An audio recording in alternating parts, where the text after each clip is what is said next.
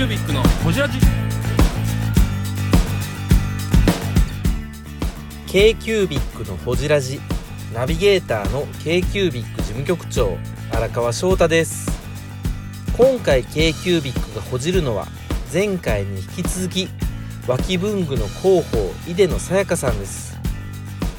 インスタグラムが書籍化された話についてや手帳術とバレットジャーナルについての話。ブランド作りとその世界観についてなど深くほじっています。どうぞお楽しみに。会社として SNS っていうのはやっぱり重要な営業コンテンツだと思ってるそうですね、大事に思っていただいてると思ってます。はい。だって時間めっちゃかかるでしょあれ。更新したりとかコンテンツ作ったりとかって、ねまあ、ツイッターのね瞬発力まあまあまあまあ。がいいので、インスタも仕上げなあかんけど、ツイッターの瞬発力ですね。いやあのインスタすげえ時間も手間もかかってるし。インスタ、あと、そあれはの、インスタだけではないんですよ。うちはあのウェブコンテンツを作ってるので、ウェブマガジンっていうことで本店のみで読めるそのインスタ裏話じゃないですけれども、はい、あのインスタの中でやってることをもっと細かく深く、でどんなものまで使ってるかというと、まあ、インスタっていうのはもう載せられる文字量もまあ決まってるじゃないですか。写真の枚数とかある程度決まってますので、で読んでくださるまああのお客さんの目線もあるので、あのまあこれ以上知りたかったらウェブマガジン見てくださいねっていう形で。メルマガじゃないですよね。本店の中にある。本店の中だけです。本店でしか読めない。もうそれはもうお客様に本店に来てもらって楽しんでいただくためのツールなんですけれど、そこを一つもうそれも含めてインスタを作ってるんですね。この中で完結してるわけじゃなくって、じゃあここでのこぼれたいろんなネタももう余さずコンテンツにしてコンテンツにあのコンテンツか関連付けていくっていう。あの、めちゃくちゃ手間かからんめっちゃかかるだから、インスタって手間かかんの。はい、だから裏話っていうほどのコンテンツではないんですよ。でもそれでも例えばこういうペンを使ってますとかっていうようなやつを全部列挙したらインスタの文字数全部超えてしまうじゃないですか。だからそういうところはもう言ったらウェブの方に来ていただいたらこのペンに行ったらもうクリックしたらその商品ページが飛べるしとかそういうところも全部含めですね。あとでも、インスタから、あの、アマゾンに飛ぶ人多いって言った。今、インスタでさ、もう紐付けできて、あの、画面からアマゾンできますね。であれやる人多いって言ってた。だからそこを仕組む仕組むビジネススタイルもあるんやなとストーリーズから。そうストーリーズ。はい。あのーまあ、商品の方に行っていただけるように仕掛けもしたりとかもうインスタの人はずっとコンテンツ作ってる感じですか仕事中そんなことないですいやあの私の上司に当たるんですけれども、まあ、あのもちろんそのうちの全体のサイト構築とかブランディングにも関わっている人なのでそれはそれでやってるんですね仕事はそれはしてます、はいへなのもちろんでも今はその先を見据えたいろんな仕事をしているのであのインスタも含めていろんなことをやってるっていう形なんですけれども、この間もだから公開されてたから言いますけどなんか本の話も決まってるじゃないですかありがとうございます。はい、あの、4月の下旬に、はいえーうちのインスタが本になることになりました。えーついに書籍化ありがとうございます。はいなんとえどどういう書籍？えー、とまだねあの書籍のタイトルと、えー出版社名をちょっと公開できないんです。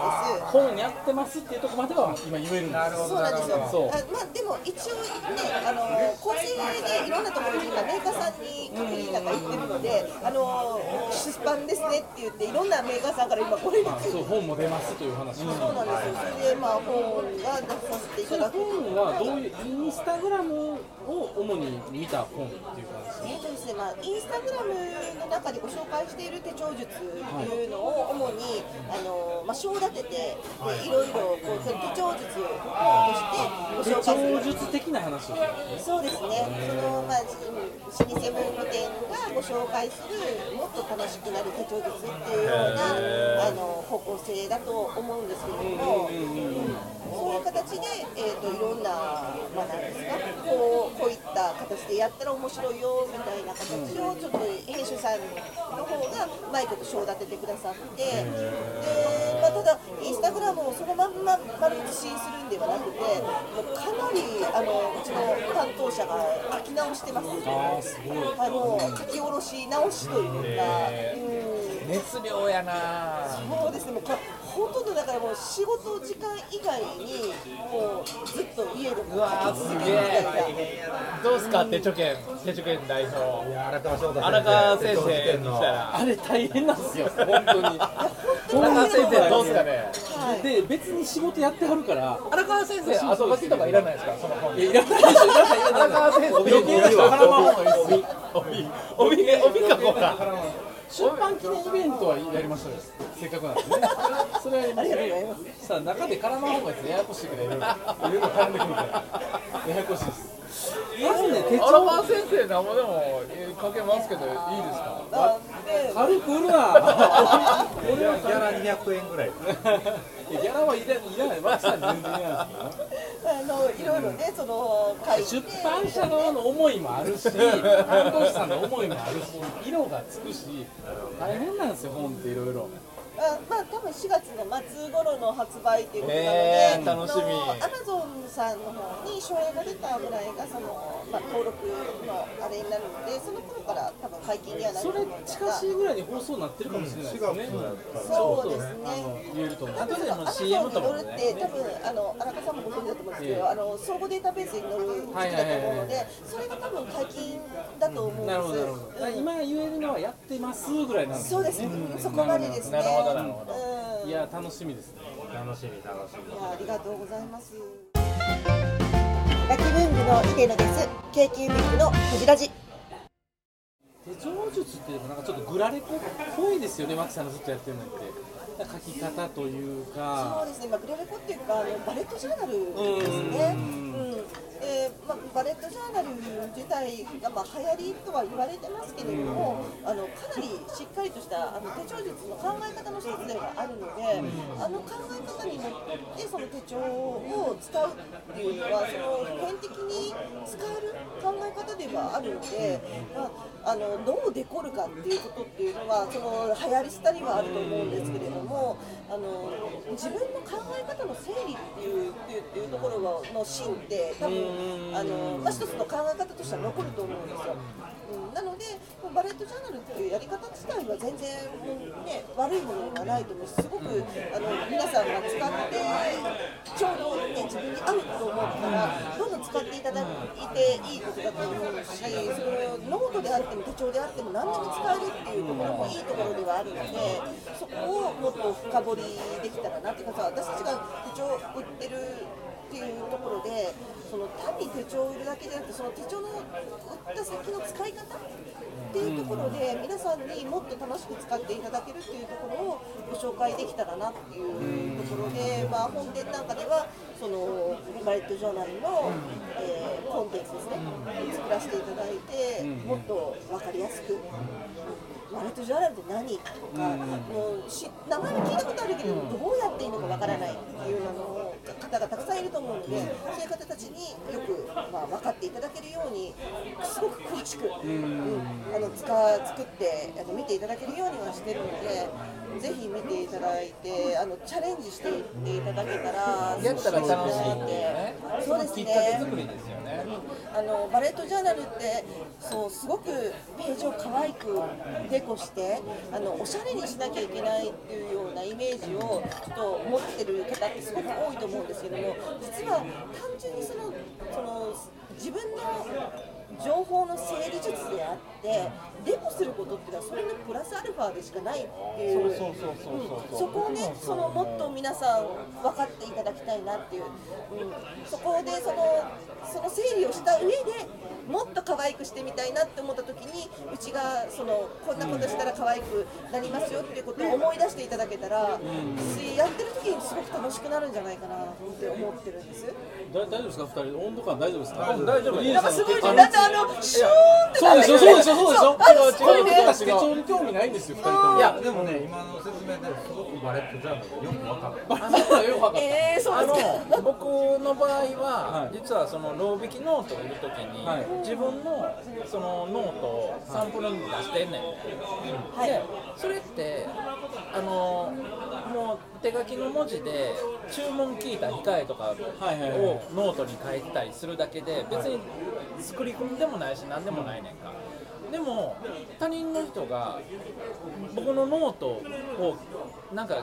気にして見てるねんそのロー引きノートっていう使い方もそうやしあのなんか手書きの文字感を見て、あいいねみたいに見てんねんか。でそこってあの自分第三者的にノートを見るっていう感覚でしょ、自分の書いたものもただの道具として見るんじゃなくてちょっと斜め45度で見たら面白いものになる。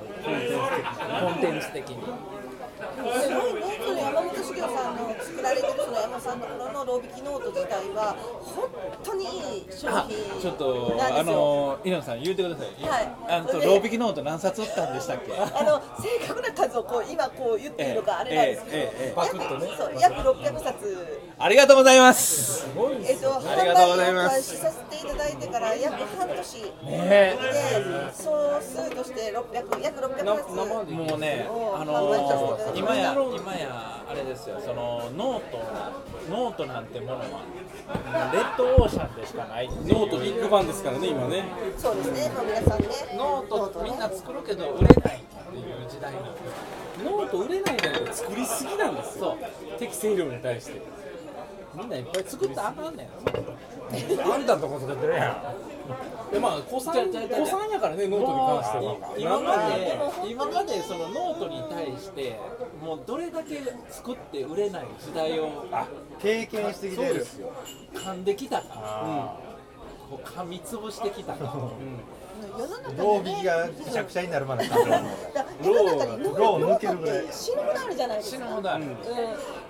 でもなんかやっぱり見てビビッとくるノートっていうかこう使ってみたいなって思うノートってやっぱりあるじゃないですか、うん。で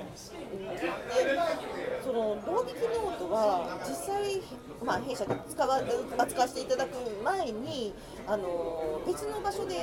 個人的に見させていただいて、はいはい素敵だなって思ってたんですよ。でなあの私自身はその肩書きとしてはデザイナーって肩書き今持ってますけど状態なんですけれどもあのバイイングもしているのでそのバイイングの中でそのなんだろう。これはとんがってるなっていうのとかっていうのはやっぱ感覚値はあるとは自分で自負していてその中ですごいいいなっていうのを思ってたんですね。うん、で、まあ、ただノートってすっごいいっぱいあるので、はい。社内でそのプレゼンしてもそれをこうすごく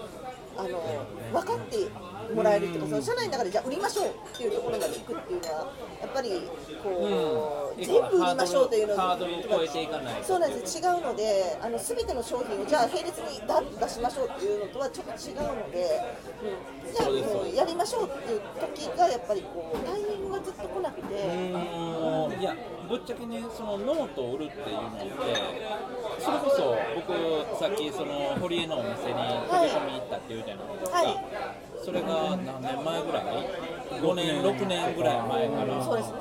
その時ロー引きノートの営業行ったんですよ、はい。ね、カタログも渡して。でも多分その時はあの見向見向見向きもされない。ロー引きノートっていうのに対して。でなんでかって言ったらやっぱりそのノートを作ってる側にその土壌ができてなかった。要はそのロー引きノートのファンがどんだけいてんねんっていう土壌もなかって取り扱ってくださいって言うて行っただけの話。でもいそこから積み重ねてきたのはどんだけロー引きノートを使ってくれてるファンがいてを作っていけるのかっていうのは自自助努力でしかない自己努力でしかないあのーえっ、とどこかのお店が扱ってくれるか答えじゃなくて誰かが使ってくれてるかっていうのをノートを作る人間としてはそこをあの開拓していかなかん。だから多分そのロビあのーリリアンさんが取り上げてくれて今やこう販売してくれてるわけやけれどもそれと合わせて僕も一緒にそのロー引きノートを広げていく努力が作る側としてはもうどんどんしていってるわけで、それを今いいバランスでできてるのかなっていう感じが今から。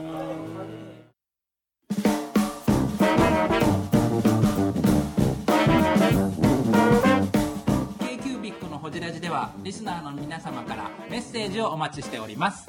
アドレスは info.kcubic3.com info.kcubic3.com もしくは KQBIC サイトのメッセージフォームよりお願いします。iTunes のコメント欄でもお待ちしております。皆様のお便りせーのお待ちしています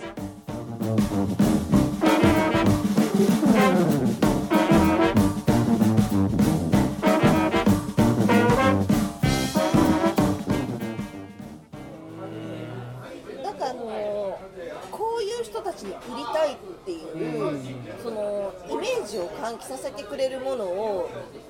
ちゃんともらえたというか、うん、なんかそういうなんイメージビジュアルであったりとか、あの内容の、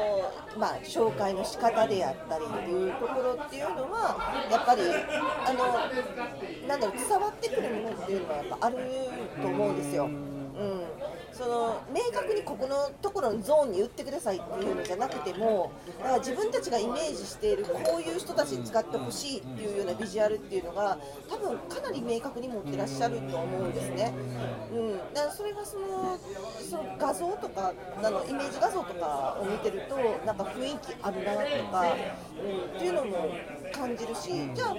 ああこのサイズ感こういう雰囲気やったらこういうお客さんに対して面白いって言ってもらえるかなっていうところにこっちもそのなんか販売側としてイメージしやすかったというか。うんですよね。軽ー軽何 それ照れですか？照れたの？照れたわけでもなく。て何何何何何そんな軽く流したんですか今？ええー、ダメですか今？いやいやいや全然もうもう僕なんやろ？ー、ちょっとひどいっすよね今のね。今120%のパワーで山本茂を褒めてくれたのにスパーンとしましたよね。スワンとしてないよ。酔っ払ってるんですか？あのー、いやもう動物ノートは世界に行きました深夜2時の若手芸人の反応。なんかね全然ダメですよねい一緒に世界行きましょう。ありがとうございます。世界新新世世界しか界や。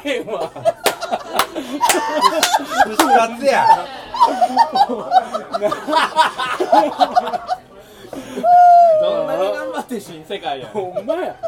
あ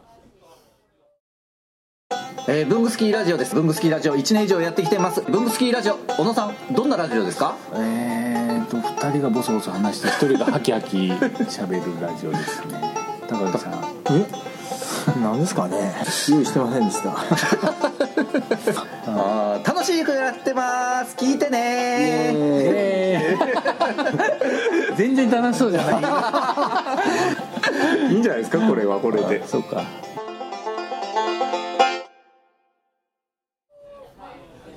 でも今の世界観をメーカーに求められるメーカーというかブランドですよね。だから山本紙業というよりロー引きノートの世界観ですよそれ、そうです。商そうです。品のね。あの山本修行さんのその上問屋さんのね、その持ってる世界観っていうのとロー引きノートの世界観ってまたちょっと違うと思うんですよ。うん。だからその中ではすごいそのロービキノートって一つなんていうの？そのロービキっていう世界観があって、うん、それはその商品としてとんがってると思うんですよね。だからそこがすごいなんかこっちとしてもこういう人たちに売りたいなとかこういう経年変化があるっていうもの例えばあの使ったものを提供していただくっていうことで例えばこうねその使った先にこういう未来が待っているとかこういう面白いだって味わいがあって自分がそれを喜んでいる未来があるっていうようなところを提供できるっていうのがあると思うんですよ。ぼ僕ね僕はすごい潰れていくことが好きなんですよ。潰れる潰れる潰していくことが好き。経年変化をしているってことですね。経年変化。エイジングなく物が大好き、その物を使うことによって自分がそこに対する思いが深まっていくことが大好き、それを潰れるっていう。酒井酒井流に言うと潰れる。申し訳ございません。本当にすいません。うん。でもその潰れることが大好ブランドに世界観が求められるようになったっていうのは、ここ何年かすごい思いません、なんか普通に売ってて売れんくなってきたなっていうのはすごい思うようになあってのー多分その橋飛んだ。もものに対してそのバックボーンっていうか物語をうんそのすごく求めてるというか買う理由をお客様が求めてらっしゃるのかなっていうのが商品なのはもちろん分かってるけど、はい買う理由そうです。あの言ったら世の中にいい商品溢れてるんいっぱいですよさっき言った100均にだってあるっていう。そうなんですよ、まあ、その人にととっての価値観だから。そこに買う理由そうそこに買う理由なんですよ。買う物語。自分にとってのビッとくる物語がないと買わないんですよ。このサイズこの色とかねくれる何かがないそうですそうです、例えばそのねその安倍さんがドヤ文具にかける思いだとかそのドヤ文ができた経緯だとかでそれを使った人たちの声だとか、はいはいはい。でそれがそうどんだけそういうことで喜ばれたかとかっていうところ。で例えばそれが自分の子供にちょっと気になるなと思った時に小学校中学校の子供が使ってとかもらってどんだけ喜んだかっていうのをレビューで見たら違うと思うんですよ。ななんかねですよね。パーンなんかパーンってパーンって。使ってる。使ってるいやでも。正解正解してたんですかえそうかな。あでもそのやり方っていろいろあって阿部君の場合は多分阿部大輝っていう人間がブランドの。そうですね。ドヤ文具はまだちゃうんですあれ。あドヤ文具ちゃうでドヤ文具ちゃうけどハイパー文具クリエイターっていうさ一個の今えなんか綺麗に言うたかもしれんけど。全然綺麗じゃないし よくわからへんからよくわからへん。ちょっと黙っといてもらえますか？いやいやいやその買う理由はでも絶ドヤペンに関してはドヤペンのストーリーですストーリー。は絶対間違いなくあのこれは。買う理由っていうのがあってそれはあの人が考えたものに対してのファンがあって個人の名前を売っていくのか、うん。もしくはストーリーを売っていくのか、僕はどっちかっていうとストーリーとかなんか知識とかを売っていくね、うん。多分個人の名前を売れるのは本当にごく一部だと思いますね。本当にピラミッドのここの部分の方だけだと思うんですね。だからその名前を売るよりもそれにその文具とかそのものを手に取ってどれだけの人がそれをに心を動かされたかっていうストーリーの方生のストーリーの方が絶対その人の心を動かすんじゃないかなと思っていて、うん、だからそれはあの私たちがそのファーストインプレッションというかあの商品を見て、はいはい。うん、いいって思った瞬間の気持ちと似てると思うんですよ。うん、だからそこがその、なんだろうレビューを大事にしてるっていうのはそこうちがレビュー大事にしてるのはそこのもあって、買う理由っていう部分の訴え方はもう全くアマゾンとにはないあれですよね。そうですね、うん、だからちょっとアマゾンさんとはやっぱり方向性は違うそうやねその何でもある世界と買う理由を求めたい人たちが物を買うときにどっちで買うのかっていう分け方やね。そうですね、あのまあ、そこは本当にアマゾンさんと戦っても勝てないって言ったら、まあ、あれなんですけれども、あのそな戦う土壌ではないのかなっていうのは思います。確かに。うんまあそんなんねケーブルとか買いますよとか実用品買いますよとかだったらアマゾンでピュッとすぐ来たらいいわって分かりますけどね。あれが欲しかったからあれを買う。そうっていうそう。そうそう使命がやったらね。それはもうアマゾンまあ、でいいやん。本当にね、消しゴム1個だったらそれでいいと思うんです、消しゴムとか耐震とかね、うん。もうね今すぐ欲しい、うん。今すぐないと困る、